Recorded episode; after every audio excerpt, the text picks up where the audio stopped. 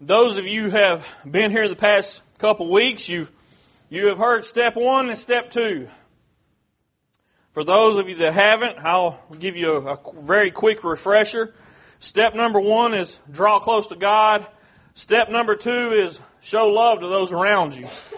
And you may be thinking, what in the world are you talking about with all these steps? Well, uh, for me, these steps are what is required for me to actively serve God. What is necessary for me to grow as a Christian and reach and, and do the kind of things God wants me to do to fulfill that great commission.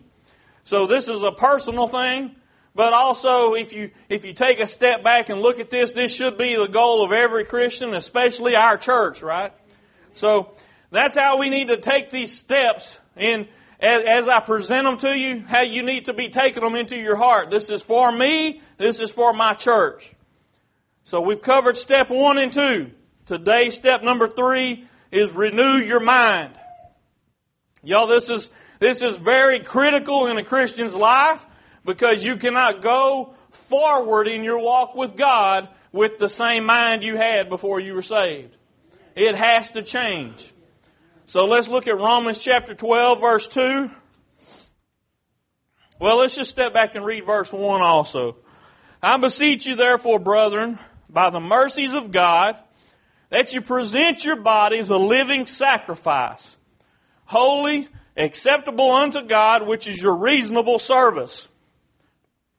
And be not conformed to this world, but be ye transformed by the renewing of your mind, that you may prove what is that good and acceptable and perfect will of God. What does it mean to prove something? It means to try it to show that it is true, right? To, to give evidence that it, this is the truth, what he's saying. So he says to be not conformed to this world. Don't take on the image of this world. Don't look like everybody else out there. It says to be renewed, or I'm sorry, be transformed. That means you have to change from the state you were into something else. You look at a caterpillar, what does it do? It changes into a butterfly. It can't, it can't continue to look the way it was if it's going to become a butterfly. If it did, guess what? It would be a caterpillar. They're two pretty different things, aren't they? So there's a transformation that takes place. Just like as a Christian, if you're going to be a Christian, which means follower of Christ, like Christ, Christ like, you can't stay the way you were. Something has to change. Otherwise, what are you? You're just like everybody else. So something has to change in you. It says, Be ye transformed by the renewing of your mind. This isn't a physical transformation on the outside. All Christians don't look the same when you look at them. Right? We're not all six foot tall, 150 pounds. That much is clear, right? Some of us are short, some of us are tall, some of us are skinny, some are fat. That much is clear. It's not a physical transformation. It says by the renewing of your mind, right? The mind is, is the thing that governs our body. The mind is the thing that has control over what we do. So that thing has to change. Is that a physical transformation of your mind? No. It's a spiritual transformation. Okay? I, I can't continue to live in the flesh if I'm going to grow in the spirit. That's pretty, pretty simple. I know sometimes it's hard to understand that. But you have to sometimes you got to just take it for what it is and, and, start moving forward, and you'll begin to understand it. Okay? He says, Be ye transformed by the renewing of your mind. Why? So that you can prove, show to be true, give evidence of what is that good and acceptable and perfect will of God. So as you begin to renew your mind and make changes, you give evidence that what God has said is true. Pretty simple. How do you go about renewing your mind? That in itself is not simple. Because, see, we have this natural state that we like to be in because it's easy, because it's comfortable, and it's anti God. Does anybody understand what I'm saying right now? Yeah. See, see, when I'm born, I begin to develop characteristics that make me who I am. Does anybody disagree with that statement? You, you pick up characteristics from your family, your teachers, your friends, your people you love. All those people around you play a big part in you becoming who you are. Okay? So that happens from birth. So that same thing holds true in the, in the walk and life of a Christian. When you have that new birth, those things begin to influence you. It, it can be the Word of God. It can be your pastor, your Sunday school teacher, your brothers and sisters in Christ. But those people, those things begin to have an impact on who you are as a Christian. The Word of God should be the key player in that. You notice I didn't say your pastor. It's your relationship with God that begins to grow and develop you into who you are as a Christian, as a follower of Jesus Christ. There is no substitute for the Word of God. That alone should be the thing you model yourself after. Y'all, I want you to understand something that Jesus set this, this ultra high example of what we should be. And I guarantee you, you cannot attain that in this life. But Paul said, I don't, I haven't attained it, but nevertheless I press toward the mark for the prize of the high calling of Jesus Christ. You see, I don't live under some false expectation that someday in this life I'm going to be perfect. But I do operate under the knowledge that that is what I need to be. Do you understand what I'm talking about? You see, no other way can you have your mind renewed. No other way can you be transformed but by trying to adhere to the example Jesus set. If I look to any other standard, I'm going the wrong way. It's His mark that I have to press toward. Why is all this necessary? Because I can't stay the way I was. That was sending me somewhere, but it was not heaven. See that that life is the reason I sought out Jesus. If I stay that way, what good was salvation? It didn't do me any good if I don't change. See, just, just having salvation is, is not the real thing. That's what we look at sometimes as the goal. No, the sal- salvation is the gateway to the goal. Salvation is the way you, you become born again so that you can forget that old life and begin new, taking on those characteristics we talked about. It, it starts from your birth. Now, along the way, what happens? Things in your life change. You, you find new mentors. You find new people to look to. Same thing in your Christian life. You grow deeper with God, but listen, the point of reference never changes. You look to new examples in the Word. You look to things that you didn't before understand, but now you do. But the point of reference is always the same. You stay focused on Jesus Christ. He is my example. I don't know how else to say that. He's my example. I look to other people that I look up to sometimes, but you know why I look to them? Because they're already setting that example Jesus did. That's the only reason I would look to another person as an example, because I see the character traits of Jesus Christ.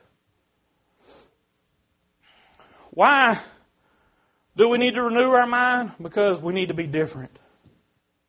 We can't be the same. I've already said that several times. I want you to understand that.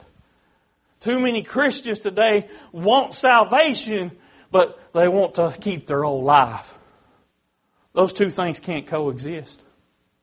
You know what God does? Okay, you want to keep that life? Have it. I want him a part of it. You ever you ever wonder why in your life when uh, sometimes things just seem to be going crazy and you look around and you just see nothing but destruction going on in your life and wait a minute. Is God in the middle of this? Did I invite him in or did I push him away? You see, you have to ask yourself that question. Is, is he the reason why these problems are here or is it the lack of him that is the reason these problems are here? Is it because I'm adhering to the world standard or his standard? I'm going to tell y'all, every time that I find myself in that situation, it's because I've looked away.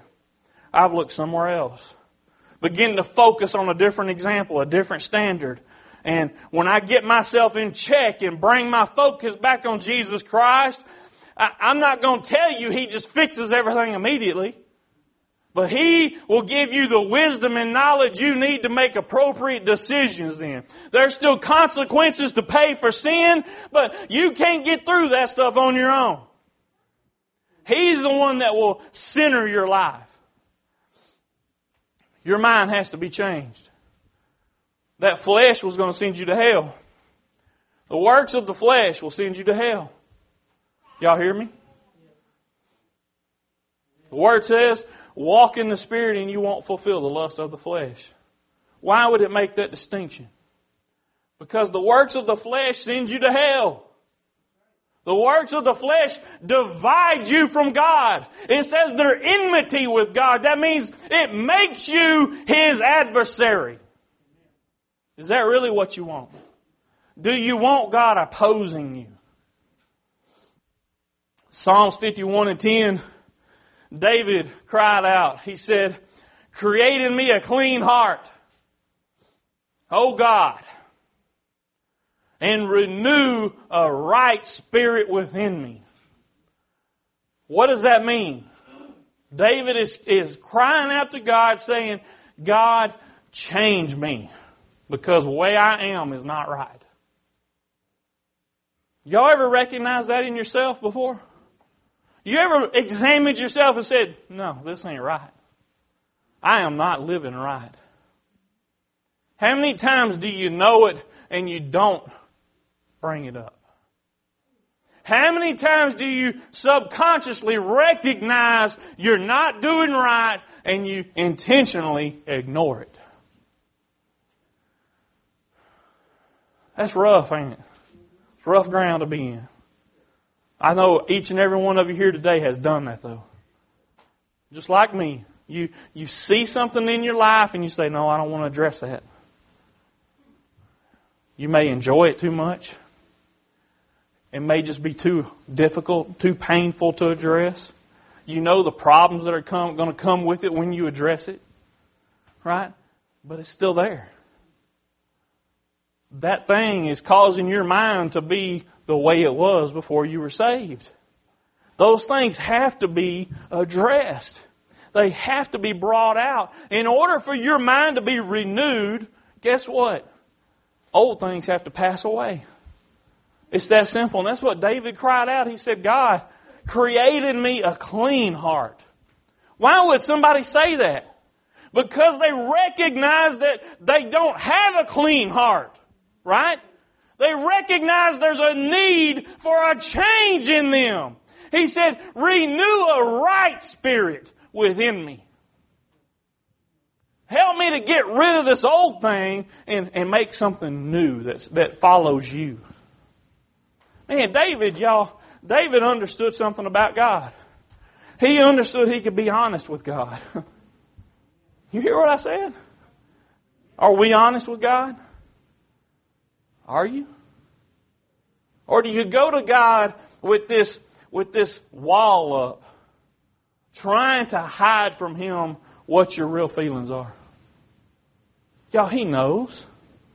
Don't do that. He is the one person you can talk to and be 100% honest with and not fear His judgment of you.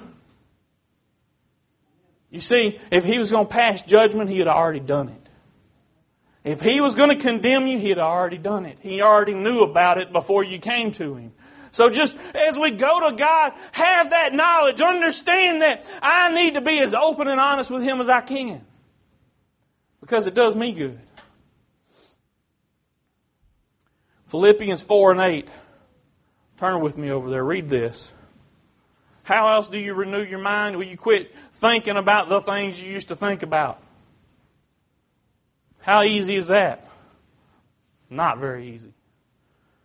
Philippians 4 and 8 says, Finally, brethren, whatsoever things are true, don't, don't focus on a lie.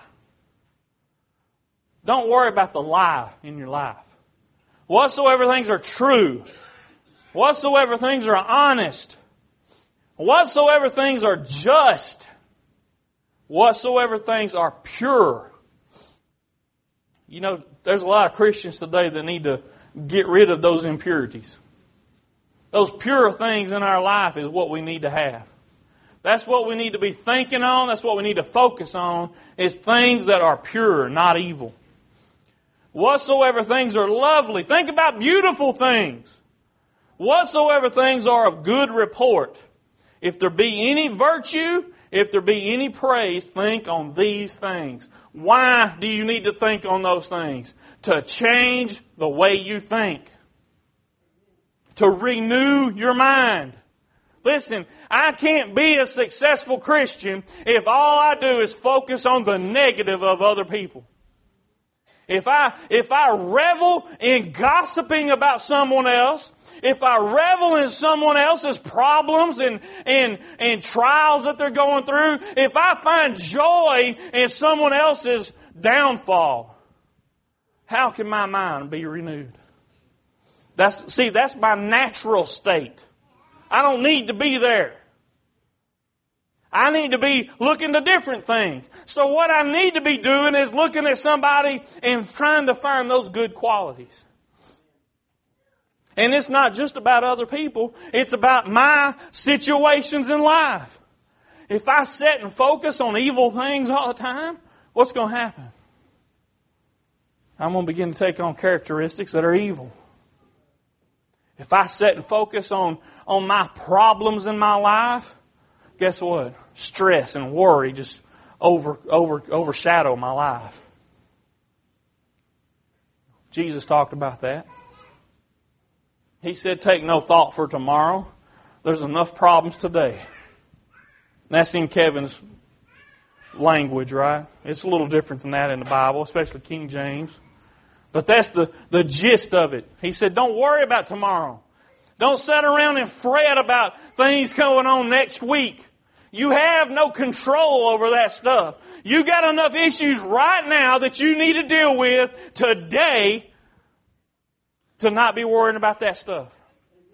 He, he goes on and says, he says, look at the lilies of the field, how beautiful they are. Look at the birds of the air, how even they find food. They have food provided for them. Look at all these things, how God tends to those things. Don't you think He cares more about you? You see, I said you need to focus on those good things. Why? First of all, God tells you about what He's done, what He's promised you, what He's provided. And when you sit around and focus on the negative things, you are in effect rejecting what God has said. You hear what I said? Does that make sense?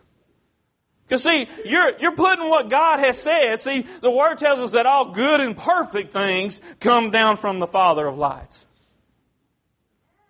It says that God will not tempt a man so God didn't put you in temptation. God did not send you harmful things. God did not put you in those terrible situations. Some of that is just the effect of living in a fallen world. Some of it may be the effect of you living like the world. Some of it may be a, a trial. And you need to learn from it and focus on God. Either way, God is the answer. You can't get there by having a worldly, fleshly mind. Your mind has to be renewed. And you say, well, Kevin, I understand all of that, but what does that have to do with my impact on this world? It has everything to do with your impact on this world. You want to show somebody Jesus? You can't do it with a worldly mind. You want to reach the community. You want to reach out and fulfill that great commission where we go into the world and preach the gospel. You can't do that thinking like a heathen and living like one. Try it, see what happens. People will laugh at you. I guarantee you don't want nobody to be converted because they see how you live, even when you don't want them to. Has some, you ever had somebody come up and say something to you and you just knew immediately that was a lie? It didn't matter what their words said. You knew the truth. Whether it was by their demeanor or by what you see in their life, you knew it didn't match up with what they said. But you just knew it was a lie. Y'all, that, that is exactly what happens when you go tell somebody about Jesus and you're living like a devil. They see the contrast between the two. Whether they believe in God or not doesn't matter. They see something that does not bear witness with the fruit in your life. Why does your mind need, need to be renewed? Well, because it helps you fulfill the Great Commission. Your mind has to be changed if you want to be like Him. That's the bottom line. You cannot stay the way you were and be Christ-like. There's a lot of people today that like to put that title on themselves. They want to somehow identify with this religion. These are my beliefs. Unfortunately, too many times they're not my practices. There's a big difference in beliefs and practices. There's a big difference in saying I believe that, but I don't live it. What does that what good does that belief do you if you don't live it? Does you no good.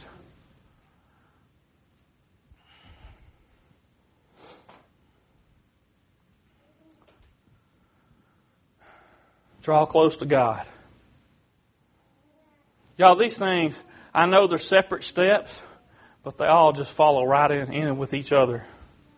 These are all, this is a mentality. This is a way of thinking that, that needs to be applied to our life. Draw close to God. Show love to those around you. And renew your mind. You, you almost can't do one without doing the other. You want to renew your mind? Draw close to God. You want to show love to others? Draw close to God. Renew your mind. You want to draw close to God? Guess what you got to do? You got to renew your mind. See, it, it takes a change in the way I think if I'm going to begin to seek God. Why would I seek Him if I wasn't going to get close to Him? I have to change the way I think. Otherwise, I'd just keep looking to myself. There's a way that seems right to me. The way that seems right to you sometimes, right? You think, well, I don't need to consult God on this. Well, you might be wrong. right? How many times have you been wrong in life? Time after time after time, I've been wrong. I consider myself to be reasonably intelligent. Right? I don't consider myself to be a fool or an idiot, but I've been wrong time after time. If you looked at my track record, it might tell you something different. Right? See, my wisdom only goes so far. My knowledge only goes so far. But when I begin to trust in God Almighty, I, I, allow my mind to be renewed. Guess what it does? It transforms my appearance. I'm not talking about my physical appearance, although that could play into it as well. I'm talking about the fruits that come from my life. As people begin to examine me, people begin to look at me, they should see something different in me if my mind is being renewed. So if they're not seeing something different, you need to question yourself Am I truly renewing my mind? I know it's easy to toss these phrases around. It's a whole lot harder to put them into practice. But because it's hard, does that mean we shouldn't try? No, that is the reason to try.